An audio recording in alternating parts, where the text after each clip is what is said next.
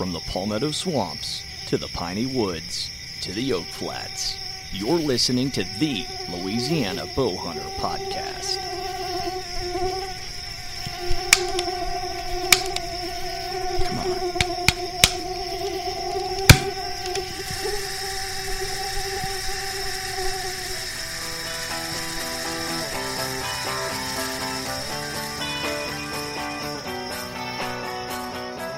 Hey guys, on this week's episode of the Louisiana Bowhunter Podcast, we're on the phone with Jade Lambert out of Bordelonville, Louisiana, and we're talking about effective internet scouting tactics for deer hunting new property and making sure you're setting yourself up for success.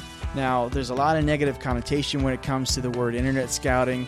I'm not talking about stealing people's spots or asking people for their, you know, coordinates or anything like that. I'm strictly talking about you're planning on going either in state or out of state to a brand new piece of property, how are you going to prepare for it? And that's what we're going to cover today. Some things to look for on maps, some things to look for on, on waterways and boundaries and pinch points and funnels and things like that. So, kind of setting yourself up for success on going into a new piece of property. Now, before we get started, I want to give a big thanks to our two sponsors of the podcast Steve German's Taxidermy Art in Westlake, Louisiana. They're the only taxidermist that's made it easier for you to transport your deer back into the state by having a separate drop off point in Vidor, Texas. So if you're coming back eastbound on I 10 and you don't want to cape out your deer for CWD regulations, drop it off at Ty's Taxidermy and Steve Germans will take it over from there. And also, Cousin Smokehouse. Excellent pork jerky. Highly suggest you pick up a bag or two for your hunting bag this season. They've got two flavors, traditional and cane fire. This definitely needs to be in your bag for this hunting season. I think you're going to love their products a lot if you haven't tried them yet. So, y'all be sure to check them out online and let's get on to this week's episode. Are you still at the camp or are you home now? No, I'm I'm actually home. Now, where do you live? Uh, in Bordelonville, going towards Alexandria, but I guess between New Roads and Yeah, Alexandria, you've got a three three one eight number. That's right. That's right. Yeah, you're a little further north. Okay, uh, gotcha. Well, um, tell tell me the the story on that buck real quick. Did you, did you know he was there? or It was a surprise. no, I actually um I have to I still haven't checked my uh, my trail cam pics of late, but um I had a few different uh eight points on camera. I had set up. I guess I put it out around Thanksgiving and stuff in the WMA uh, after Thanksgiving weekend. Mhm.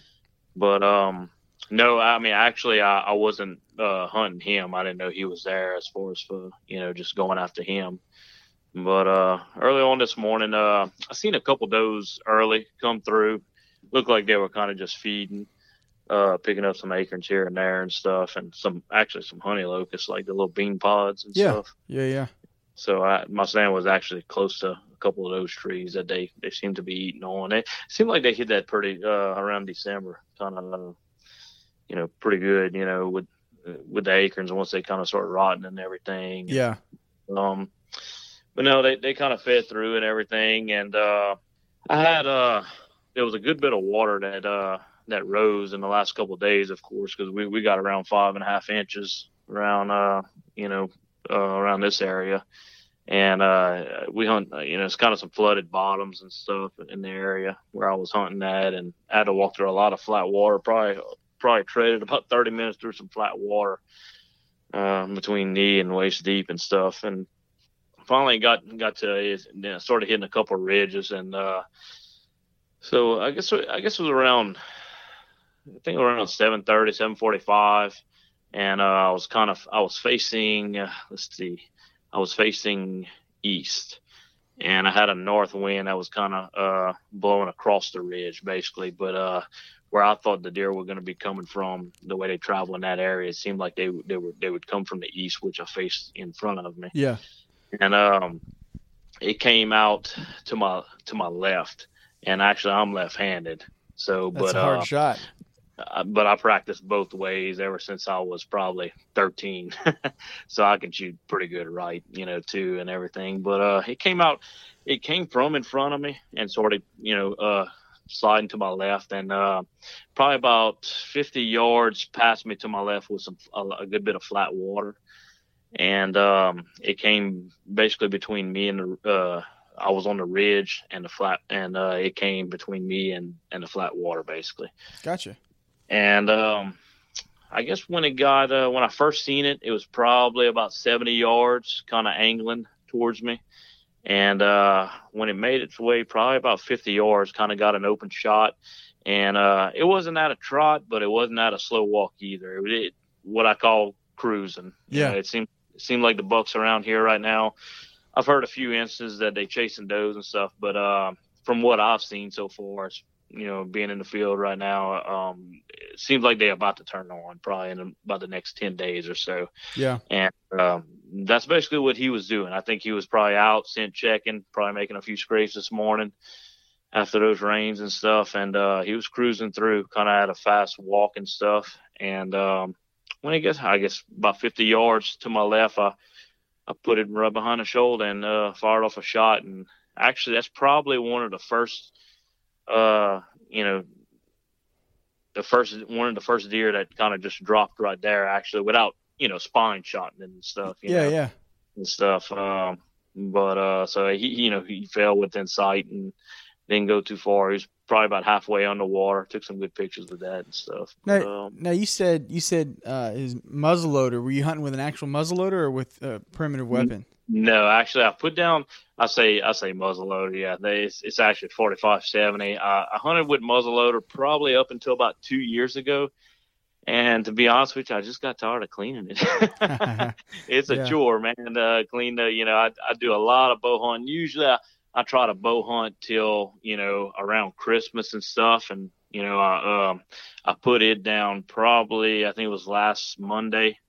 I put it down and, uh, you know, I was able to harvest some in Illinois this year, but, uh, it just seemed like, uh, I couldn't get that good buck to come in range this year. I seen some good ones on stand, but, uh, it seemed like everything wanted to stay about 60, 70, 80 yards from me this year. Yeah. And, uh, you know, so, um, I said, well, I said, uh, I guess it's time we'll try to get something with it. And, uh, and it happened today, you know, and, and, it's, it's something when you finally actually put it down and, uh, and, and, cause I, I probably could have got him within bow range, you Mhm. know, the way he was angling and stuff, you know, but, uh, that's how it goes, you know.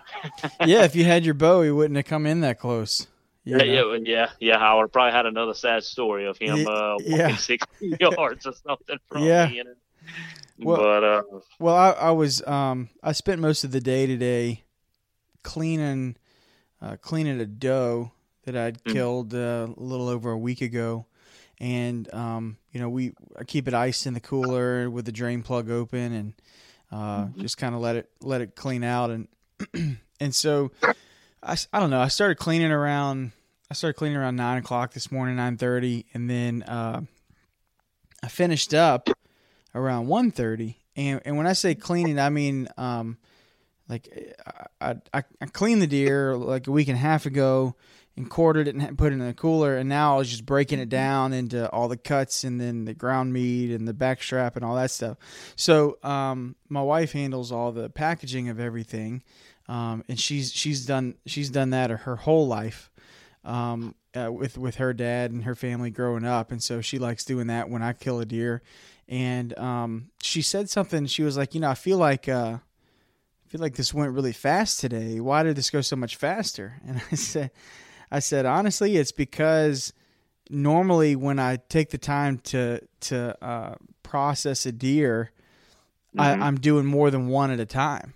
And Okay. you know, Yeah. I, I just it's just that's just how it's always worked out. I've always um, I've always just had for some reason two deer in an ice chest within a short period of time, and I clean them both at the same time. Um, it's not very often I'm, I'm doing one, but uh, that's what I told her. I said I said you know I don't even know why I bow hunt in November. I've only killed one deer in Louisiana in November ever. Yeah. Um, I, I I don't know why I do it. I don't I don't know why I, I don't just sit that one out. You know. yeah, Um, yeah, and it's true. I mean, I haven't had. uh I can't say I've had a whole lot of success as forest fan November either. Uh, I've killed uh, a couple decent bucks in uh, in October, and uh, also killed you know some uh, some decent bucks you know around December January with the bow and stuff you know. But I'm kind of with you. I, I don't know what it is about November, but uh, I think I think it's just you know bow season's been going on for a month. Uh, they get to they get higher pressure and they start to go nocturnal because they realize it's hunting season's on. Um, Mhm. You know, rifle season's kicked in, so you have a lot more pressure in the woods. You have a lot more people stirring up stirring up the place, um, and uh, I think. I just I think unless you're hunting heavily over a, like a supplied food source, November is one of the hardest months to hunt because um, you know the bucks aren't in bachelor groups anymore. Um, the does are weary of any creak and sound and movement in the woods because, uh, like I said, everybody's kind of been coming in. Rifle hunters, primitive weapon hunters, bow hunters have been in the woods. Um, and then it, almost takes until December for that to normalize a little bit. Um, and then you've got you know pre-rut and rut kicking in at a, most of the state at that point in time. Yeah. You know, kind of like you said, yeah, I think it's more, you know, kind of a combination of stuff too, you know, because a lot of times in November, yeah, sometimes we get some cold fronts, but a lot of time in Louisiana, you know, it's uh, it's still pretty mild, you know. Oh, yeah. And, uh, so uh, you know, and at that point, it kind of, you know, I, not say transitioning off the food, but you know, you know, in October, I find it's just it's easier to pattern them, you know, on the on the uh, food sources for some reason. Hmm uh, you know, all those acorns are just falling. If you can find the right tree, especially like with persimmons and stuff like that, you have a, a number of things, you know, and, and there is an abundance of acorns uh, in November, but uh, that also I think makes it uh, a good bit tougher too, you know, because. Yeah. hey, you- got, you know, instead of just a few trees dropping, now you got the whole bunch of them dropping, you know, and uh, where are we gonna, you know, where do we set up today, you know, kind of basically. So, yeah. Absolutely. and Well- persimmons are done. So.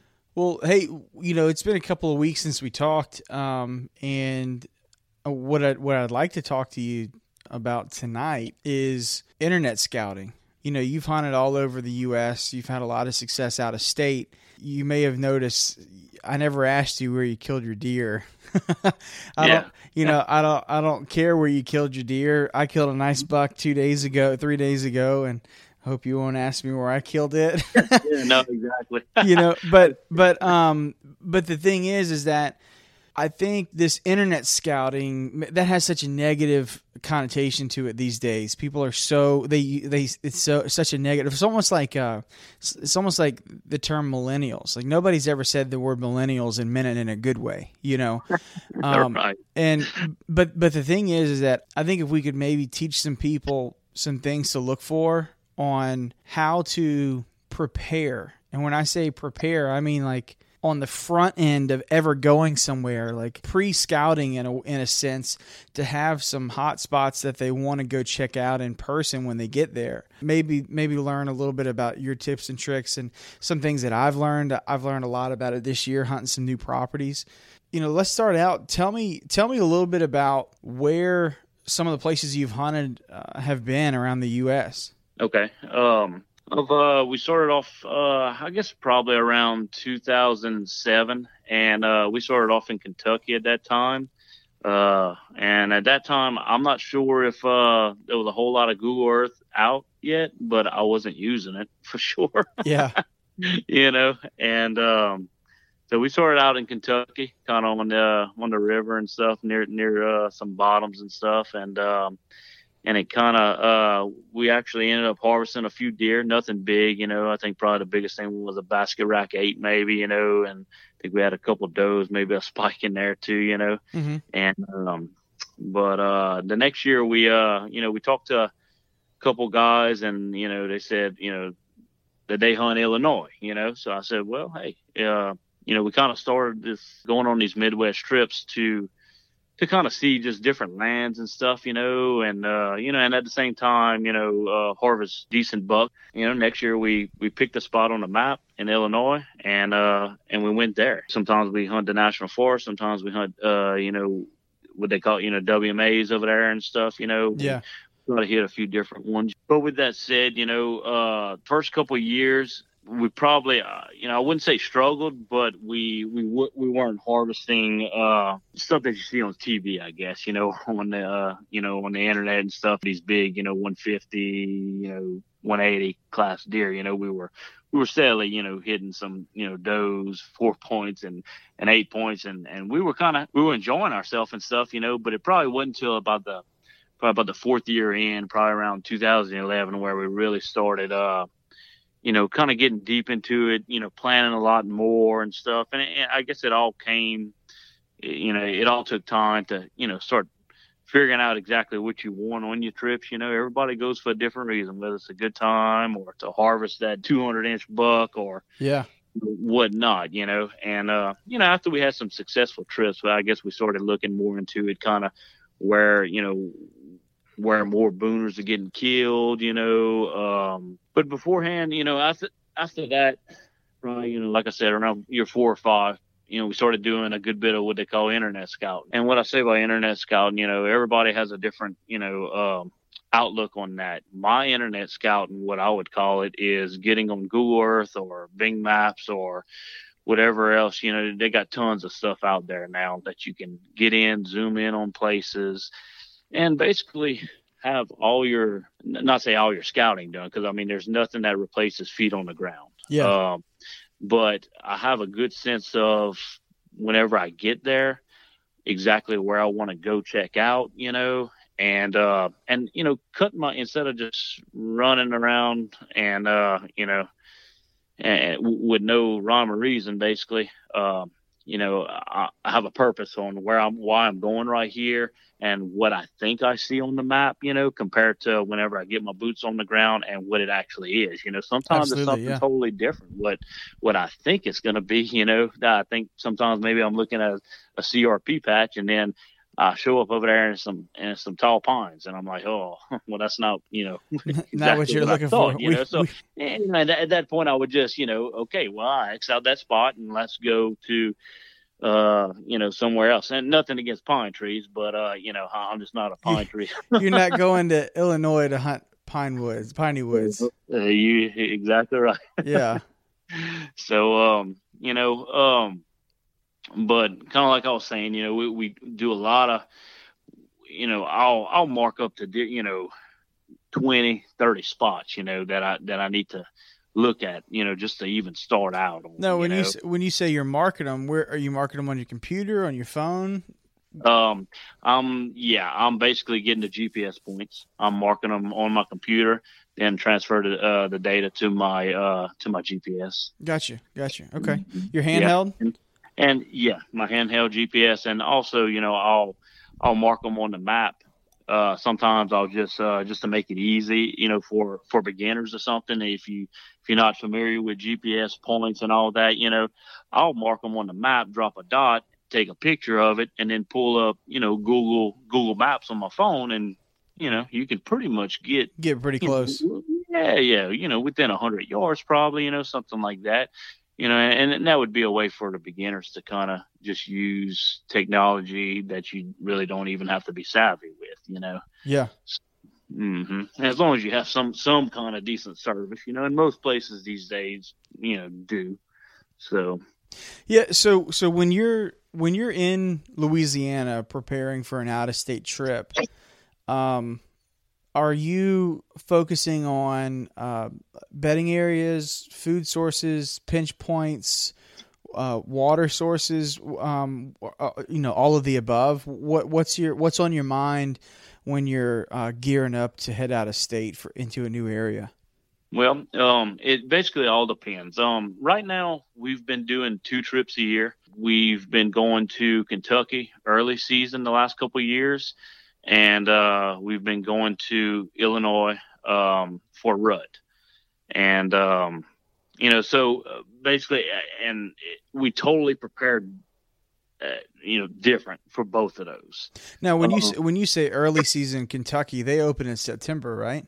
September first. Okay, so that's what you when you say you're talking like when we're hunting teal and dove, you're deer hunting in Kentucky. That's right. Know, we're and we're in not like if it's anything like it was this year, ninety six degrees. yeah, Um, you know, sometimes it's I can't say it's exactly you all pumped up for that opening day and stuff, but it's not exactly fun to go make that afternoon hunt when you're walking out there at one o'clock and and uh you know I, I I have a Savanna suit when they call that ScentLok you know Savanna suit and mainly I use it to um you know I the ticks are just terrible up there yeah, it's something we have ticks down here, but they're nothing like you know, if, if you haven't been to the Midwest in September or scouting earlier, you know, in August or something like that, ticks are absolutely, uh, you know, terrible. I've actually come out sometimes and had hundreds of them. On, on my, uh, you know, my pants leg. You know, that actually happened this year. We, we actually, um, you know, we buy a lot of, um, I can't think of the name of the stuff, uh, but we spray down, you know, everything we have, we spray down. We, you know, you just got to take a chance with the scent and stuff. But we're not gonna we're, we're gonna try not to get uh, you know, eaten by ticks. Uh, yeah, I'd rather get blown at by a deer than be covered up in ticks. God yeah. bless. So the, and actually, the one time we went scouting, I forgot to spray down that pair of pants, and man, I, I when I got back in the truck, I was like, oh my god. I know what you're talking about. I, I've never used it. Does it start with a P? Like- yeah, like permethrin. That's Permethrin? Yeah, yeah, yeah, yeah. Okay. Mhm. Um, permethrin. and it works it works excellent we haven't actually had any problems with ticks um, until one of us haven't sprayed down like, like i said we went one day this year to uh, scout a afternoon hunt and i forgot to spray down that pair of pants and my god they were you know they were everywhere all over me Yeah. so Well, um, so so uh, when you're going up there, you say you're marking 20 or 30 spots. So what, like, uh, let's say let's talk let's talk about you know those two scenarios: early season in Kentucky, and then let's talk about what you, you know, what are you marking as far as spots to go try out in Illinois during the rut. Let's talk about the difference between that. So in let's say uh you know we go in Kentucky and um September 1st it's going to be we know it's going to probably be in the 90s most of the time unless we happen to get lucky and hit some kind of cool front. Um before that you know we're going to be looking at uh, food sources mainly. Um we'll also be looking at uh watering holes too. To, um, you know, some of these places there's not a good access for water. So if you find your place, you know, wherever you choose on the map that you're going to go hunt in September, um, look at your water sources. See, you know, what they have. Do they have uh, big bayous by, you know, or rivers or, you Yeah. know, whatever it is? Or do they just have a lot of these places on the WMAs up there? Um, they make ponds throughout the throughout the uh, WMA and stuff, you know, and, and certain ones that we've gone to. So, um, so we look at that first. Um, we'll look at the fields. We try to figure out um, if you know they have beans planted, if they have corn planted, um, you know, and and if it's been harvested or not, you know. Yeah. So, and I, you know, probably one of the biggest tips that I could give for someone that's planning their you know out of state trip early is to go when the crops are cut Yeah. um, you're going to probably have better success going probably after the second week of September. Um, I know a lot of most of the time we have gone September 1st and a few fields have been cut, but 75% of the time the crops are still standing. And it just, it broadens the where a deer could be, you Mhm. know, um, from getting, you know, if, if we have all these cornfields, let's say, you know, 75% of these fields are cornfields. Well, you know, all these skinny wood lots and stuff like that, the deer might, you know, are probably not even in there. They they bed in the corn. They even, you know, they'll bed in the beans if they're tall enough. You know, you get some of those lush tall beans and stuff. I've I've seen them bed in there. You know, you just see some small racks sticking out the beans sometimes if you walk around actually, and uh, you know, it's crazy. Um, but um, but yeah, so you know, if you get if you can get down there probably the second between the second third week of September, a lot of those cornfields have been harvested, and it pushes all those deer. They're not going to go bed in the middle of a field, of course, you know, Mhm. a clean field, you know. So it pushes all those deer. I mean, it just multiply multiplies your chances basically, you know. And uh, you know, I I, I use a lot of my hunting by by chance, you know, too. You know, I just kind of I try to put myself in the right spot at the right time by just using com- common sense, you know. Yeah. And um, you know, so I, I just know there's going to be a lot more deer in the woods, uh, you know, without them being the corn, you know. Of So- course. So we'll try to check on them fields first. Um, of course, we're going to mark all the corner points of fields. You know, they're going to, you know, th- those deer will travel a wood line. Um, we'll look for the, uh, we talked about water sources already, but you know, if we find, if we find a spot where, um, you know, it's more of like a, a bayou or river and stuff, you know, and if we can find a field next to it, basically that makes a pinch point funnel, something yeah. like that, where they, you know, it connects different blocks of woods. I mean, that that's that's what I call money.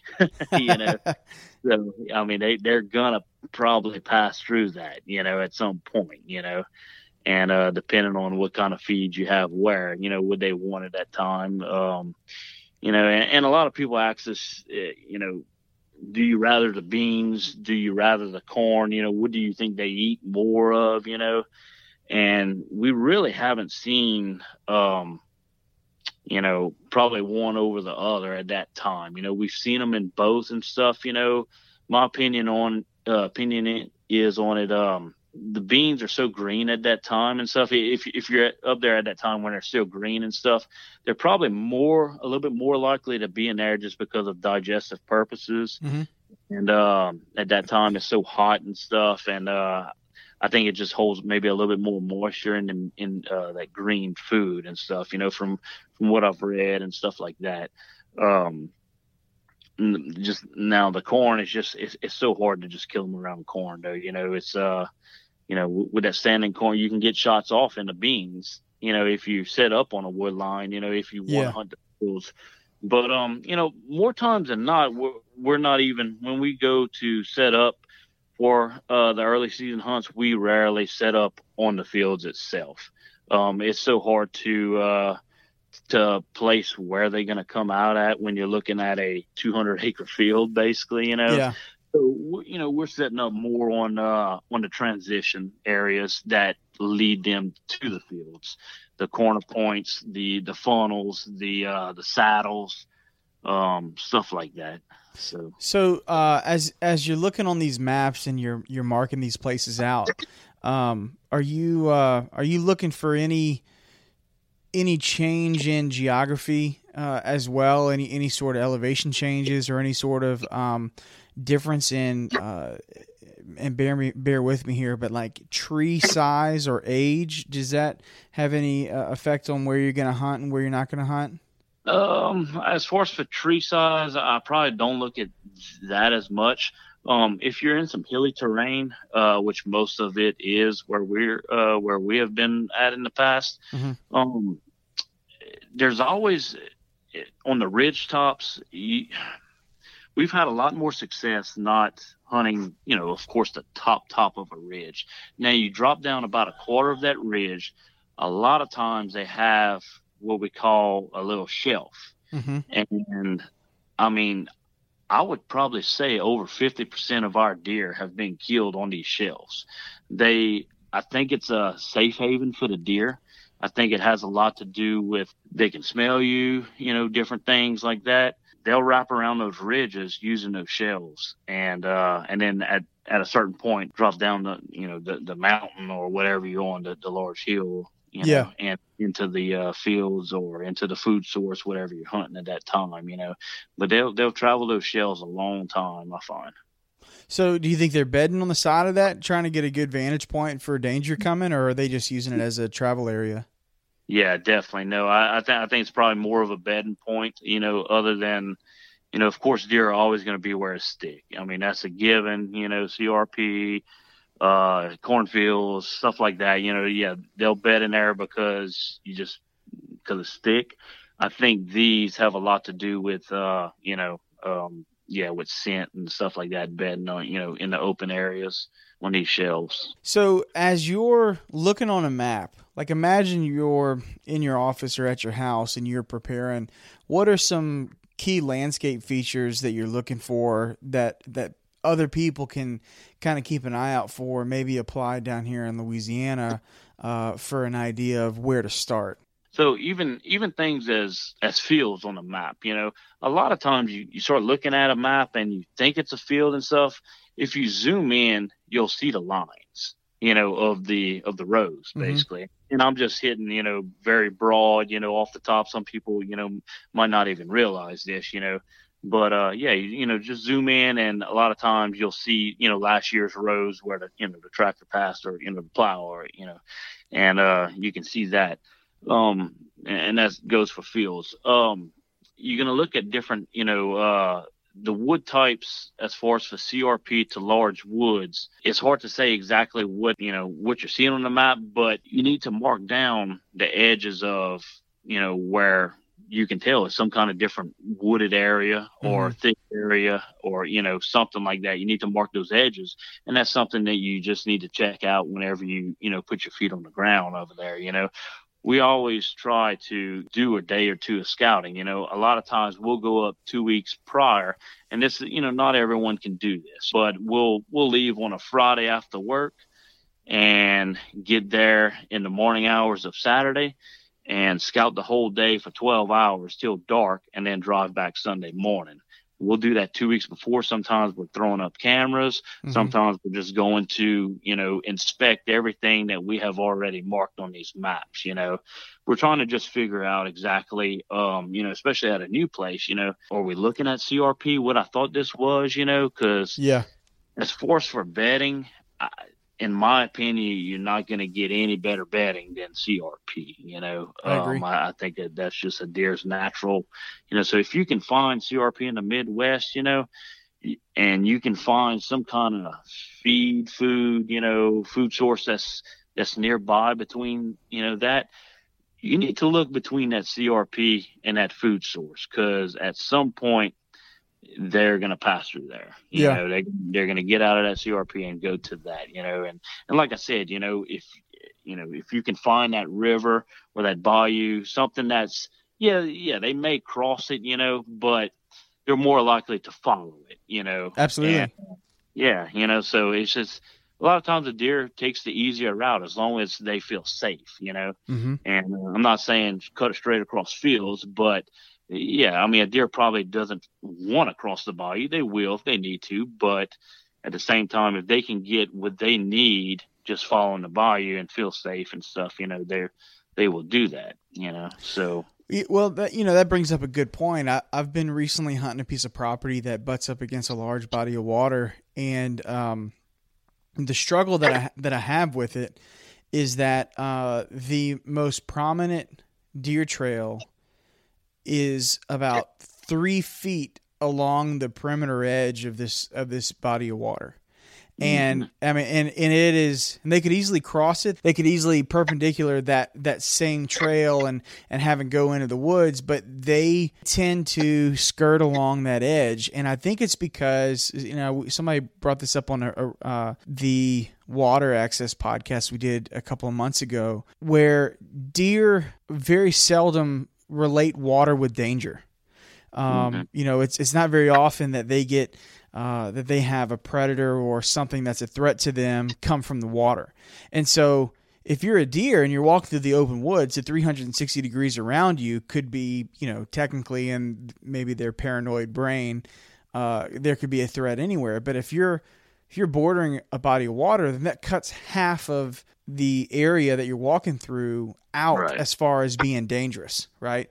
Um, right. And so, yeah, I mean, they'll cross a they'll cross a, a, river or bayou or anything like it's nothing. But I think you're right. I don't think they go into the woods saying, "Hey, I'm going to cross these next three bayous and then I'll be in the area that I want to be in."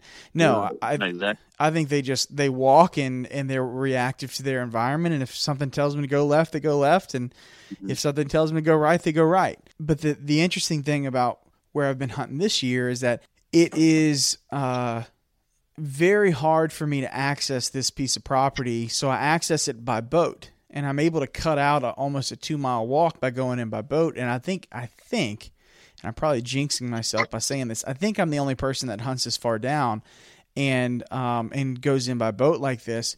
But the problem is, is I need a good north wind to hunt it, and they're they're and and most importantly, I need a good north wind to to cover the center of my boat, if you will, to blow it away from the land, because um, I'm entering in from the south. But they're walking so close to the water's edge that in order to hunt them walking along the water, I almost need a south wind so I can hunt about 20 to 50 yards interior from the, the bank to hunt them crossing the bank. So it's just catch 22, right? I need, you know, I need a north wind to uh, be stealthy on the approach, but I technically need a good south wind because otherwise, if I set up north of that trail and I have a north wind, I'm just blowing my scent back down on the trail when they pass.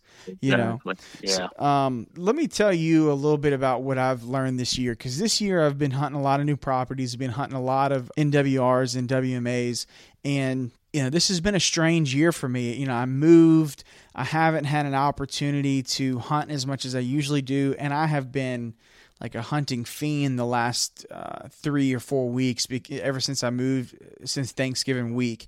And prior to that, I just I didn't have much of an opportunity to hunt, and so I've been doing a lot of leg, leg work on kind of preparing for hunts before I ever go somewhere. I tried scouting a little bit before I go places. One of my rules is I, I absolutely despise going into a brand new area in the dark the morning of a hunt.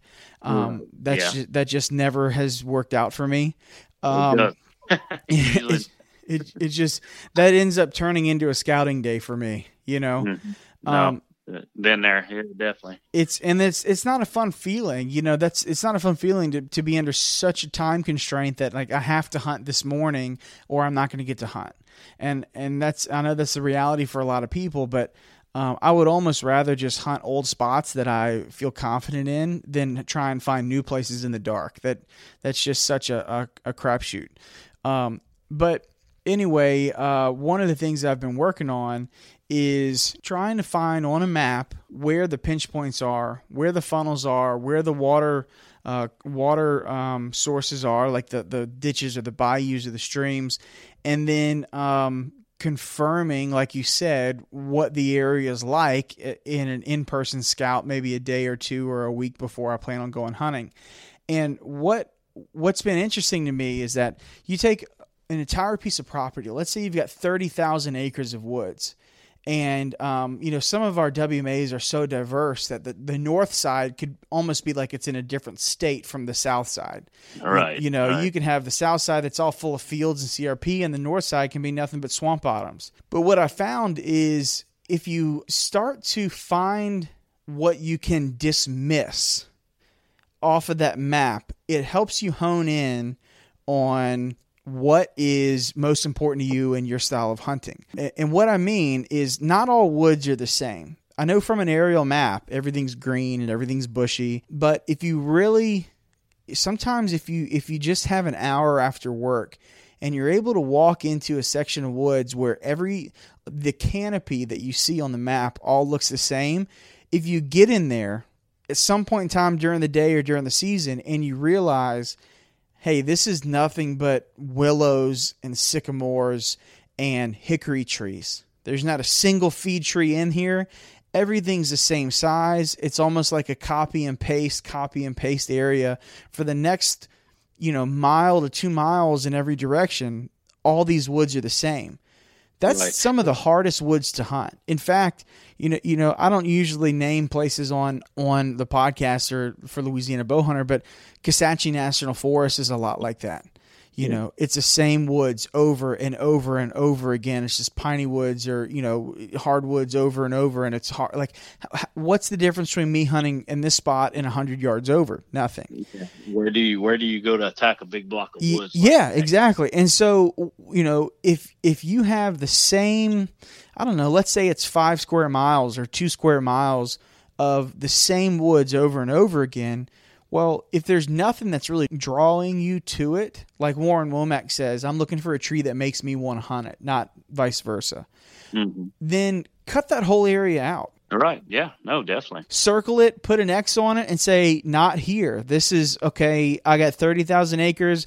I just cut out 8,000 acres. I got another 22 to focus on. And, right. and, and what I found is when you find the edge of where that copy and paste style woods butts up against something different on a map. And and when I say something different, it could be thinner woods, it could be thicker woods, it could be bigger trees, it could be smaller trees. But whatever it is, that's a transition point, right? Uh, that yes. that and and it could be good or bad.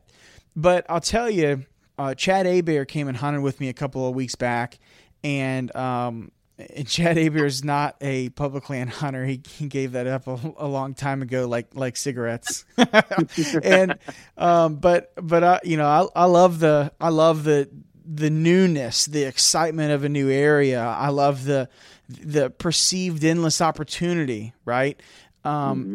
And so I was driving around on this on this WMA, and way way across a piece of swamp, I saw a huge tree. Now, I'm not making this up. Huge oak tree. I got my binoculars. I looked on a map. It was 1,200 yards away. I'm looking across a swamp.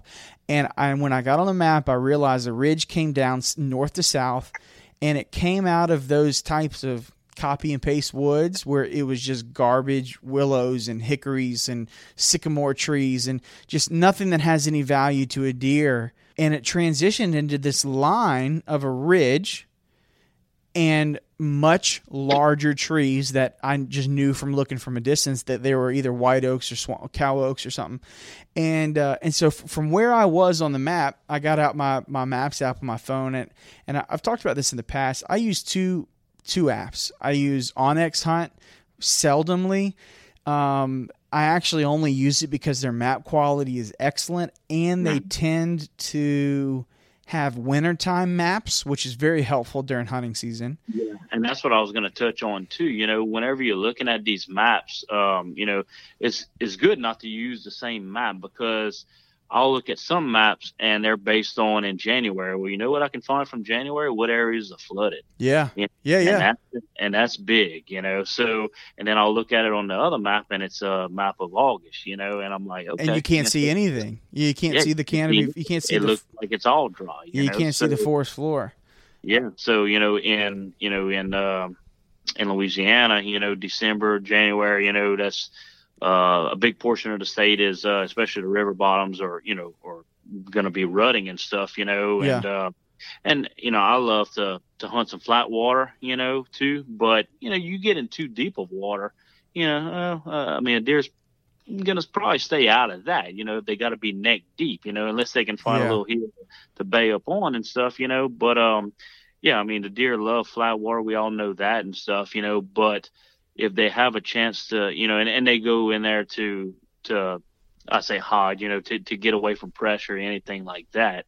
But, um, you know, a deer is going to prefer to be on, on dry ground, yep. you know, honestly, you know, and, uh, and now will they follow the, the edges of these waters? Oh, definitely. You know, I've killed a lot, many, many bucks from following. They just, they're skirting the edges of these, you know, this flat water. And, uh, you know, and I, you know, even even with that, I'd say I'd kill it in flat water, you know, because I know they they skirting the edge of it and stuff. But that's where those maps come into play at. You know, you need to look yeah. at these. You know, you need to study them, see what month this was in, and then you know put your boots on the ground in a different month that you know. uh you know that you didn't have or something like that and then you got a feel of what's going on in the area and uh and what you can do you know so yeah well, uh, so, so, I'm I'm using, like I said, two apps. I'm using onX Maps. Uh, a lot of times, I'm only using that just as a confirmation of, you know, should I look into this area further or not. Um, I've said on other podcasts, I started using another app called um, HuntStand years ago, and they haven't updated it a whole lot. And I'm not going to sit here and say it's the greatest app there ever was, but um, they started offering something that I mean you might be familiar with this. They started offering something really unique, which is where you could set a um, an icon on a map of either where you want to hunt or where you're going to hunt or where you have a stand, and um, it'll download the weather forecast for the next 72 hours for that area, and you can pre-plan whether or not that's a good place to hunt based on the wind. Um, and so I actually I save all my all my um, waypoints and, and icons and everything in HuntStand.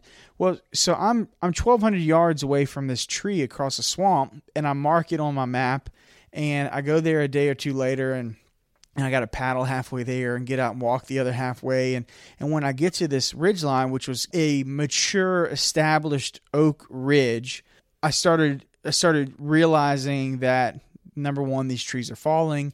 Number two, this is a great funnel and pinch point surrounded by water on like a peninsula uh, north to south. And, you know, this is also a flood area as well, to where when it gets real, real high water, this is going to be a, a refuge area plus a food source when it's not flooding. And so I mark that. And so that's been a, a pretty productive area for me this year. I've killed a couple of pigs off that stand and after I killed my after I killed that my fifth pig off of that ridge, I I said, you well, you know, I think I'm going to go in search of some deer.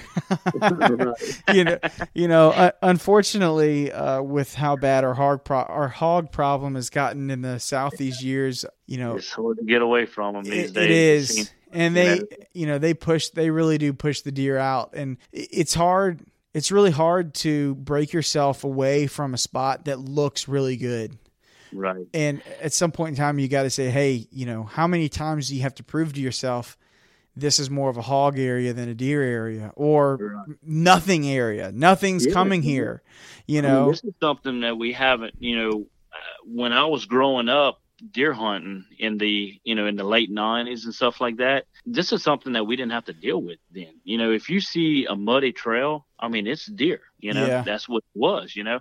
And you know now you have to stop start trying to pick out the track around the tracks from you know from the pointed tracks of course you know for the deer and uh trying to see you know which which one is using this trail more you know. Likely you know more times than not it's both of them if you have it mm-hmm. you know mm-hmm. if you have it in there from what i've seen you know but sometimes yeah it's just it's straight hog trail you know and and that you know sometimes that uh that could be where your you know your game cameras can uh come to play in also yeah uh you know put it up for a week see what's passing you know and uh not saying the next day a you know a big buck won't pass, you know, but if you if you're getting 20 hogs to one deer, well, you know, I'll probably move on, you know, if I'm Absolutely. not in the uh, you know not looking to harvest a hog, you know. I'm trying to think of some other some other key features people can look out for. Um, I, am a big fan of of coming in by water, um, mm-hmm. and uh, you know I've. Uh, I could say I've never owned a four wheeler. I've actually owned a couple of four wheelers. Um, I've never owned a four wheeler that ran. okay, yeah. I've always, uh, I mean, I love to fix stuff. I love to buy and sell and flip things and boats and mm-hmm. you know uh, things like that. But uh, I've bought a couple of four wheelers to fix up, and I always end up selling them for because it's just just isn't worth the input, but or the the investment. But um, mm-hmm. and so, but I've always had boats, multiple boats. I got I got a pro drive, I've got a duck boat, I got a, a pirogue, I've got a, a, bay boat. I don't hunt out of the bay boat, but um, anyway, uh, you know the the Pro Drive, which like Greg Ravlaw has been hunting out of for decades now, and um, and then the pirogue, which is you know probably my favorite tool of all. Um, mm-hmm. That that opens up such a um, creative uh, and original entrance method into the woods. Um, it's silent. Uh, a lot of times you don't have a lot of boaters that are using that as their primary entrance method? Oh, definitely. I, you know, I think, you know, I always tell some of my friends this in Louisiana, when we're hunting Louisiana, if you go by water or boat, I think you've already marked out 50% of your crowd. Yeah. And, uh, you know, and, and that's just off, you know, just saying off the top of my head, you know, I, I, I would think 50%. You've already beat 50% of pressure, I mm-hmm. guess you would um, you know, when we're hunting in the Midwest, I don't find it's it's that much of a uh, um, advantage compared to Louisiana in a you know in a boat or in a pirogue. Yeah. Uh, many times, you know, I just I think you can harvest a great deer in the Midwest hunting straight off, you know, hundred yards off of the main road and stuff. You know, a lot of those deer parallel the roads, whereas in Louisiana, I'm not going to say they don't. Uh, I mean, I'm sure plenty do. You know, but I think you're. I know my lines of hunting. I try to get away from pressure more than you know I will be looking for a deer trail off the road. Yeah, so, absolutely. You know, I, am basing my scouting in Louisiana off of okay, for, you know, number one rule i'm trying to get away from the people first you know i think uh, it's just the culture down here I think you know we just have a lot more hunters per square, you know, uh, per square mile and stuff. You know, uh, when, when, we're talking about woods and population and stuff, and uh, as far as for public land hunting, you know, absolutely. But you know, you know, this is something that we hadn't talked about much on on the podcast. Is you know, let's take. I, we're just going to say Sherburne because I know how big Sherburne is. If I if I'm not mistaken, and I could be very well mistaken, for some reason, the number sixty four thousand acres is sticking in my head. And if I'm wrong on that, I could be more than double double wrong on how big it is. I'm not sure, but let's say let's say four thousand acres. Even on either sex weekend, which by the way, if you've ever hunted Sherburne on on either sex weekend, it is it's like the equivalent of Black Friday shopping. It is it, it's, it's insanity. okay. I mean, it is insanity. But of all the either sex weekends that I've ever hunted in Sherburne, I've never run into more than one person out in the woods. Mm. And and guess what? That person went so far back and came in by boat and parked damn near 100 yards from me. When he walked by my stand, I wasn't even mad. You know, right. I was like, yeah. well, shit, you're back here too. You know, yeah. uh, all I can do is give you props. Um, now, when he killed the deer and asked me to help him drag it out, then I was a little upset because he kind of cut me off. But that's another story. Um, but so if you've got 64,000 acres and let's say there's 500 trucks, 500 trucks. I've never seen 500 trucks on any WMA ever. Okay. But let's just say there are like either sex weekend there are 500 trucks, which I think is a gross overestimate of how many there are. It probably would be closer to 200 to 250. That's still, if you divide the whole property, that's still every single hunter has 128 acres to themselves at that right. at that size. And so hmm. if we take that same mentality and we apply it to, let's say, a deer lease, let's say your deer lease is a thousand acres and you have 12 members on it. Well, that means every every member has roughly 80 acres, right? right? And so, you know, what's better, the 80 acres on a thousand acres or 128 acres on 64,000 acres. And that's just two weekends in a year that it's that crowded. The the rest of the time, especially on a lot of our bow only WMAs and NWRs like um, like Tensas is most of the year or Tunica Hills or um, you know there's a uh, you know a Atchafalaya uh, Delta and places like that. You you take the average amount of pressure on a weekend um, and let's say there's 25 trucks, 50 trucks, 100 trucks. I don't know. Let, us let's take say 100. Um, that's still a significant piece of property that you have technically all to yourself, especially since we're all really only hunting 100 yards at a time. Okay, if you can if you can shoot your bow deadly at 50 yards and in a circle, you're hunting a 100 yard section. That's if you can see that far. And so if my my thought is is that and and I really hate to sound like the cliche, like you know, hard ass public land hunter here, but if you're hunting in an area where you've got three people around you and you're all hunting the same little 10, 15 acre tract, that's your own fault. It, it statistically, statistically, it is not reasonable to believe that all of you are hardcore hunters. Most likely you thought you went pretty far in the woods and you didn't. You know, mm-hmm. you thought you got away and you didn't. And I think, I mean, obviously that's what we always hear about public land is, you know, get away from people, get away from people. But what does that really mean? You know, does that mean I need to go farther? Does that mean I need to hunt tighter places? Does that, does that mean I need to, um, maybe it, maybe it means hunt closer to the parking area, right? Yeah.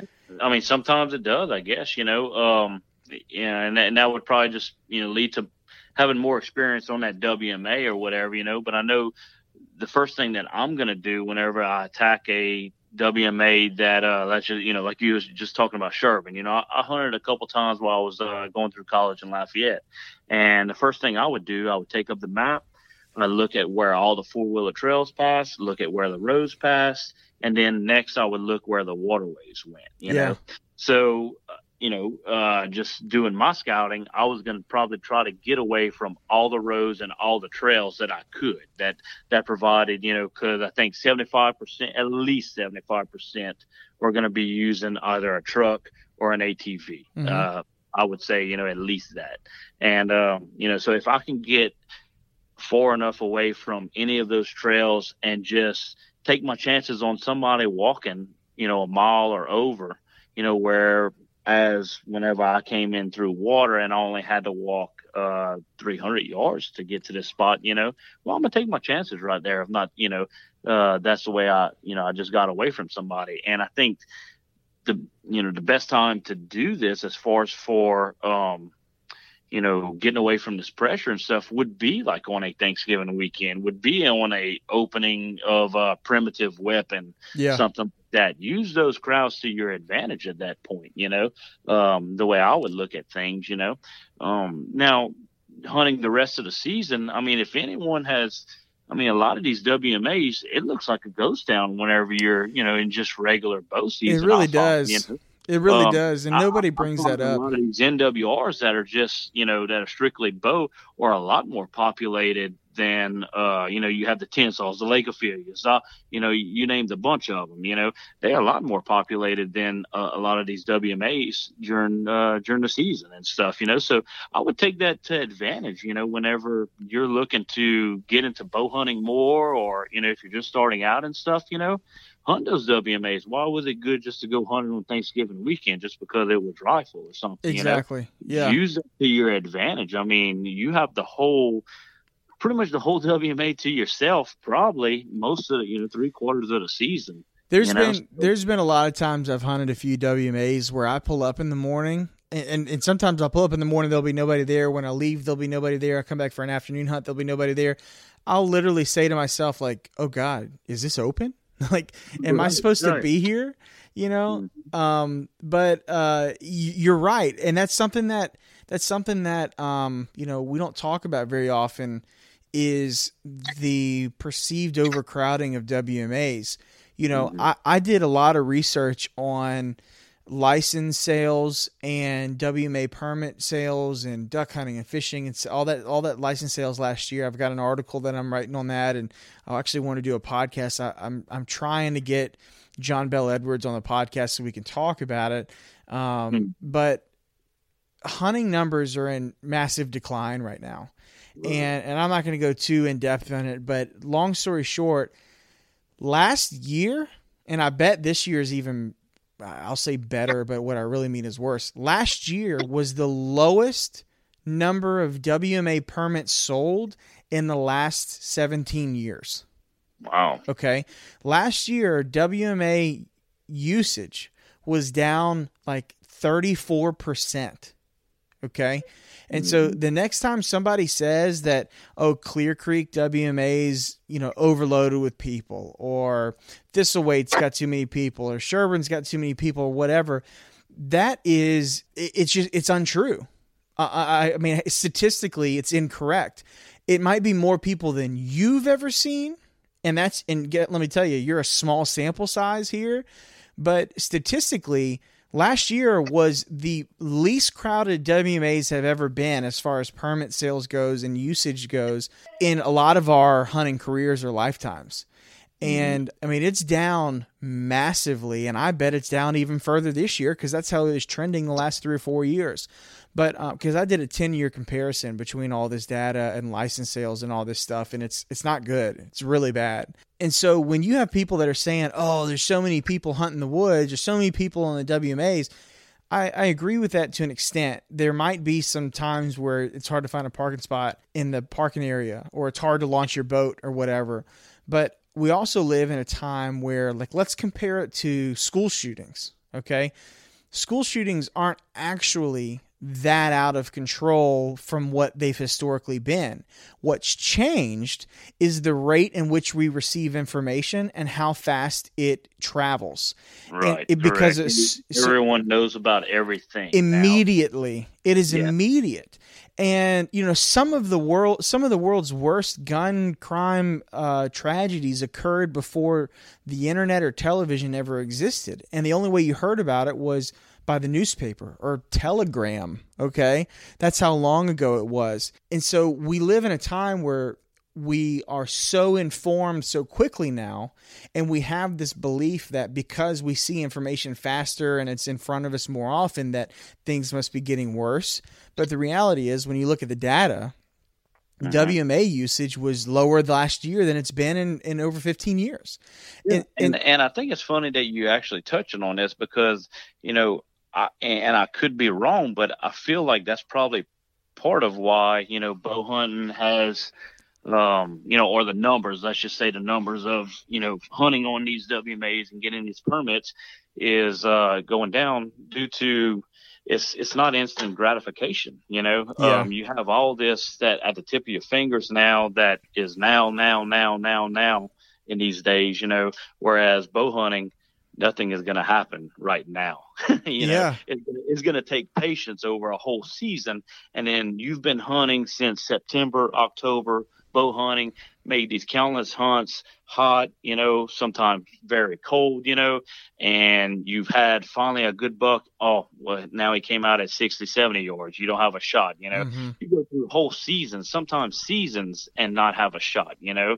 And, um, you know, so, uh, you know, I, can't help but feel like some of this, you know, just because of the culture um, that we're in these days where everything is now, you know, that it's kind of a dying breed, I guess, maybe, you know, of, uh, you know, of people having the patience to, to, to stick it out, you know? Yeah, you're right. And that's, a, that's, that's actually a whole episode that I'd like to, I, I almost want to have like four or five people on it and have a panel conversation about, you know, the effects of, of social media, the effects on the, um, you know, the marketing strategies of, of hunting companies these days. And, and ultimately, the learned behavior and most importantly the um, unrealistic expectations that people have in their minds about what deer right. hunting is these days. Right.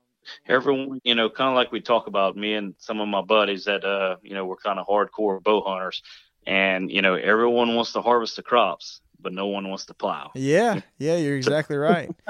Well, um, you know, uh, let, let, there's one more point I, would like to bring up and, and maybe ask you if you do this, but um, when I'm scouting for places, you know, on a let's say a WMA, and I'm looking at aerial maps, um, I'm trying to to figure out with a with my best guess what direction I think these deer are coming from, right?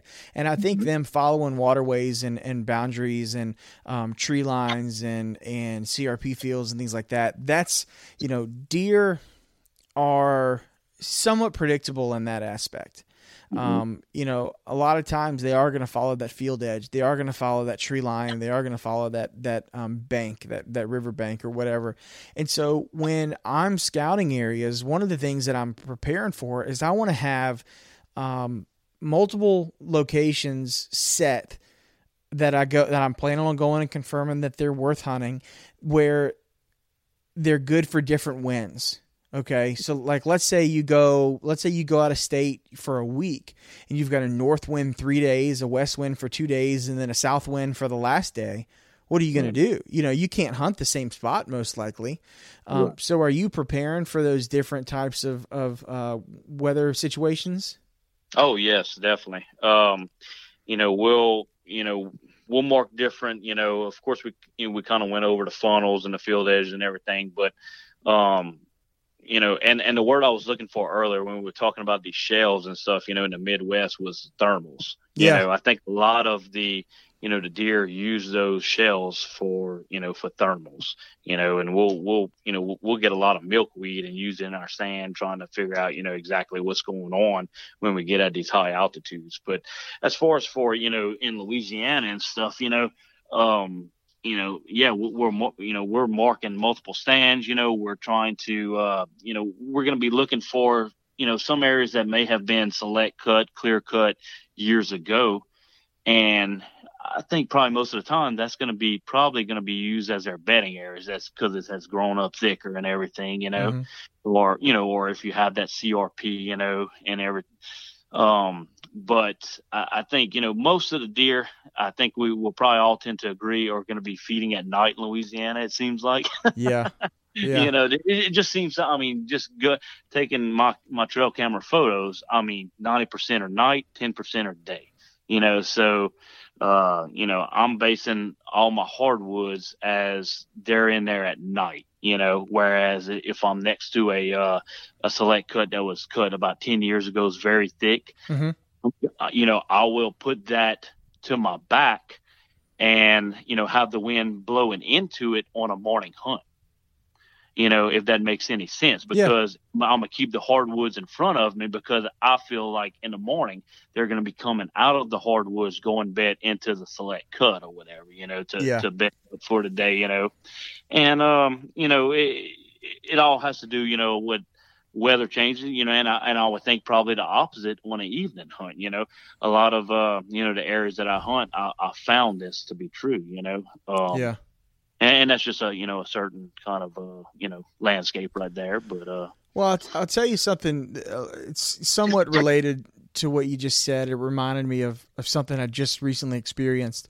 Um, on Wednesday, I took off a day uh, of work on Wednesday, and uh, no, not Wednesday on Thursday, I took off work. I'd planned on hunting that morning, and I hunted. Yeah, I hunted on Wednesday. Hunted, that was December 26th. This is now December 27th was Thursday. I checked the rain forecast Wednesday evening before I went to bed, and it's not very often that I get the, and I do consider it a luxury. It's not very often I get the luxury of leaving my stand up the night before because I have the same wind the next morning and then just crawling up in my stand the next morning without having to do any work.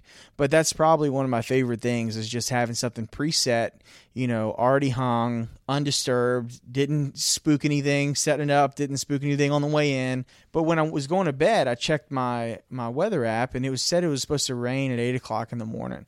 And and I was like, well, you know, to hunt for two hours and then pull down my stand in a rainstorm. It's, you know, it is what it is. So I woke up at 4:30 the next morning. I checked my weather app, and man, I was tired. I almost didn't go. I mean, it was.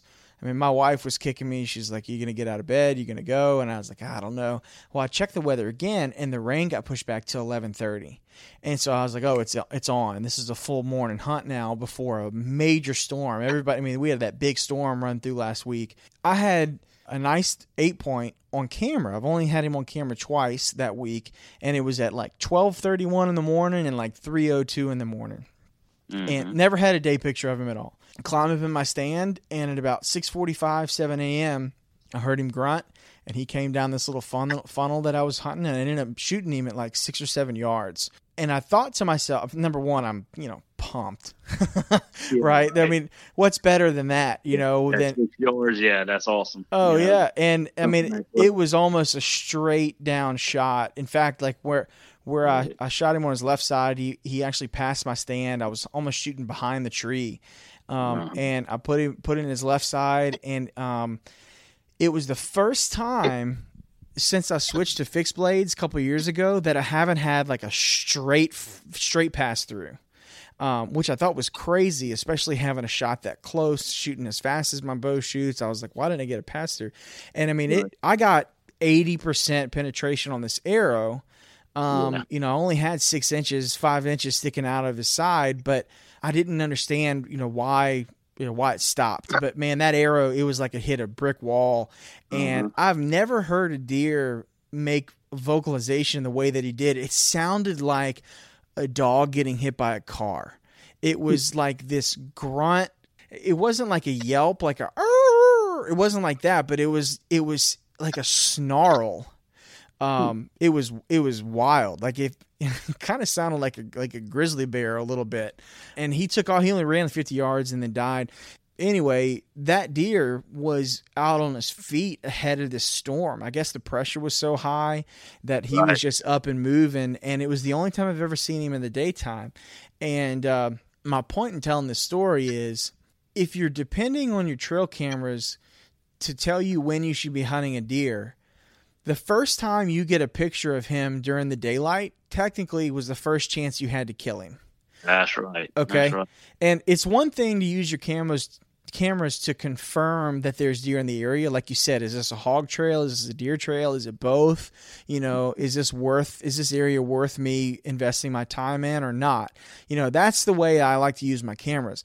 What I don't like to do, unless I had cell cameras, I don't like to re, um, to rely on my cameras to tell me, okay, he's been in the daylight three times. I'm going to hunt him tomorrow you yeah. know, because um, that's the first that's that's chance one, two, and three. You had to kill him, and and you didn't.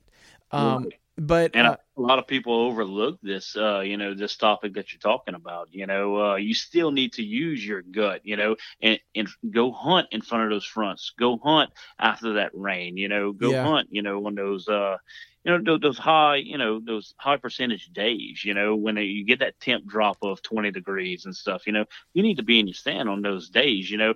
You have confirmation that they're they're around you know at that point you need to go get on it now you Absolutely. know who's to say that he's passing right behind the camera and stuff and uh you know so. Well so when i when i got that deer out of there and i hung him up to clean him um you know after he ran off my arrow pulled out I had had eighty percent of my arrow broken on the ground, and I mm-hmm. was like, well, you know, I'm shooting, I'm shooting a fixed blade. There's no way that thing's, there's no way the broadhead's still on there if, if the arrow fell out, you know, um, because it's just not going to back out like that.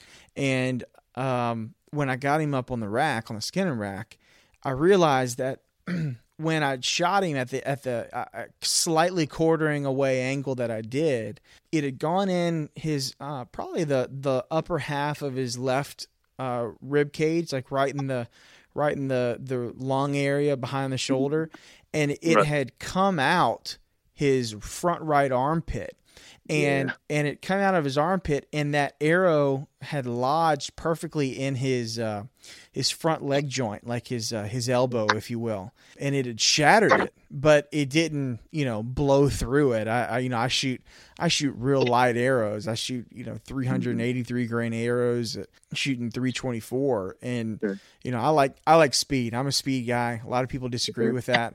But yeah. I got to tell you yeah, I'm totally the opposite you know? Yeah that's a good topic too, you know. And so. and so you know this is the first time, and and I mean this. This might have been the tenth deer I've shot since shooting these broadheads, and this is the absolute first ever non full pass through. But I can't say it wasn't a full pass through because I had an entrance and an exit. The exit mm-hmm. was just in his armpit, and then it and then it re-entered in his leg. You know, and so if I'm gonna have my arrow get stopped by a bone I'd like mm-hmm. it to be after I've already put two holes in a deer. you know what I mean? Uh, that's yeah. you know. Um, but uh, anyway, you know that was that was a, an exciting one for me. That was a, a fun mm-hmm. deer to to shoot and um, you know a nice surprise. But you're right, getting ahead of those fronts and picking your days uh, and and making sure you're in position to take advantage of that stuff. Um, that's so much so much better than regretting like oh he was on camera on saturday but i slept in you know? Do you know how mad i would be if i didn't actually get up and i checked my camera the next day and he was there?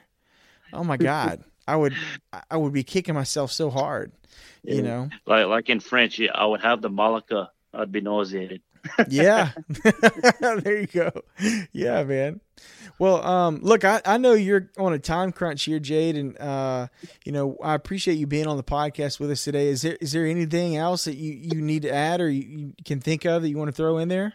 No, I just uh, you know, um, you know, a few things as far as for hunting the rut and stuff, you know, because we have you know a large area of the state that's that's uh, you know it's starting time, to yeah. Up now, basically, you know, um, you know, a good tip. Uh, I've killed, you know myself and many of uh, close friends have killed a lot of good bucks after 11 o'clock, you know, in that 11 to 1 range, you know. Yeah, yeah, and yeah. a lot of people say, you know, it's hard to stay on stand that long, you know, kind of whatever d- your demeanor is, you know, about it. But a lot of days, you know, during this rut, you know, I'll skip afternoon hunts with just a plan to, you know, hunt from day, you know, daybreak to 1 o'clock, you know. Yeah. And you'd, uh, you'd be, a, people would be amazed to see what kind of deer activity during rut happens from you know 11 to 1 absolutely you know, it, it's it's a big uh it, it's a big thing i think that gets you know missed too you know it's hard to stay on stand that long but pack you a sandwich and then hey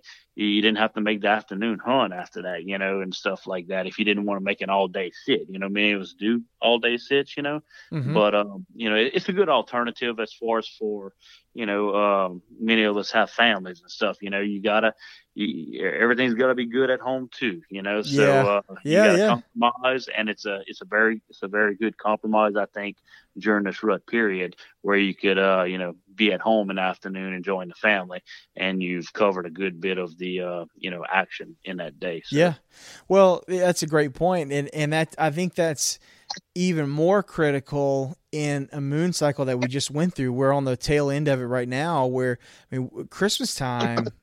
We had a full moon the whole mm-hmm. week and, and almost leading up to Christmas, um, right. to where it was like having a spotlight in the sky for the last for the last week and a half, um, and it's starting to it's starting to dwindle down now. But you know, especially when they're up all night feeding, there's a lot of people that won't even go into the woods until nine o'clock. You know, right. they sleep in, they they go in at nine nine thirty, they climb up in their stand, and they'll hunt the rest of the day.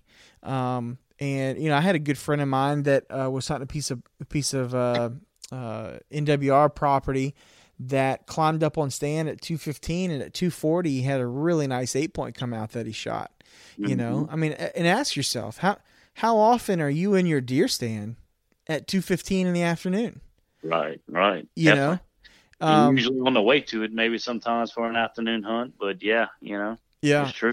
But but you know, I'm glad you threw that in about the rut. It, it is that period. You know, it is Christmas part two is what the rut is for us, for us deer hunters, and um, it's kind of the best best time of the year. So.